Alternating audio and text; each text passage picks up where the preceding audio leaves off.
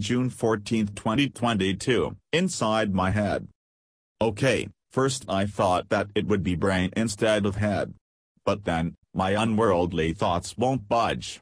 Well, I know this is a different and a personal topic. But I think I will pass this test. Okay, without further ado, let's get started. The gray matter. Well, the brain is great. I didn't know that. There are a lot of subparts of the organ which helps us to our thinking. The names are blurred because I don't like biology. Hee hee. Okay, I never liked biology and it's just a little bit of mnemonics which helps me go through the tests. Well, I don't think that it's our brain that thinks. Of course, technically this little guy takes 20% of all nutrition and does all kinds of shit.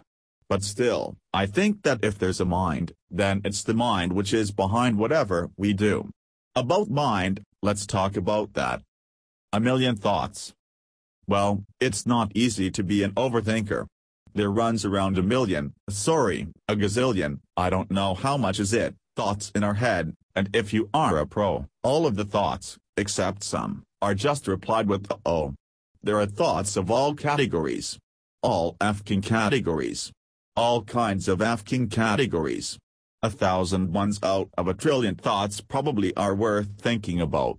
But to segregate, an important word, is time consuming and along the way, you forget a lot. Well, thankfully the pen and paper come to rescue. Thanks, People I love. Out of a thousand Afghan categories, yup, this is one of them. There are people who I love. Everyone has them. It's normal.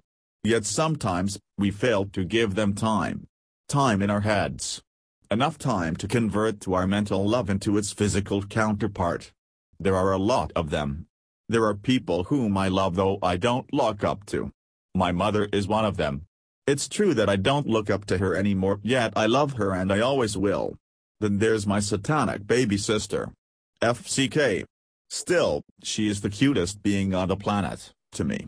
The girl I love always distracts me, no matter what I do. Still all these thoughts, I think, help us see life in a different way.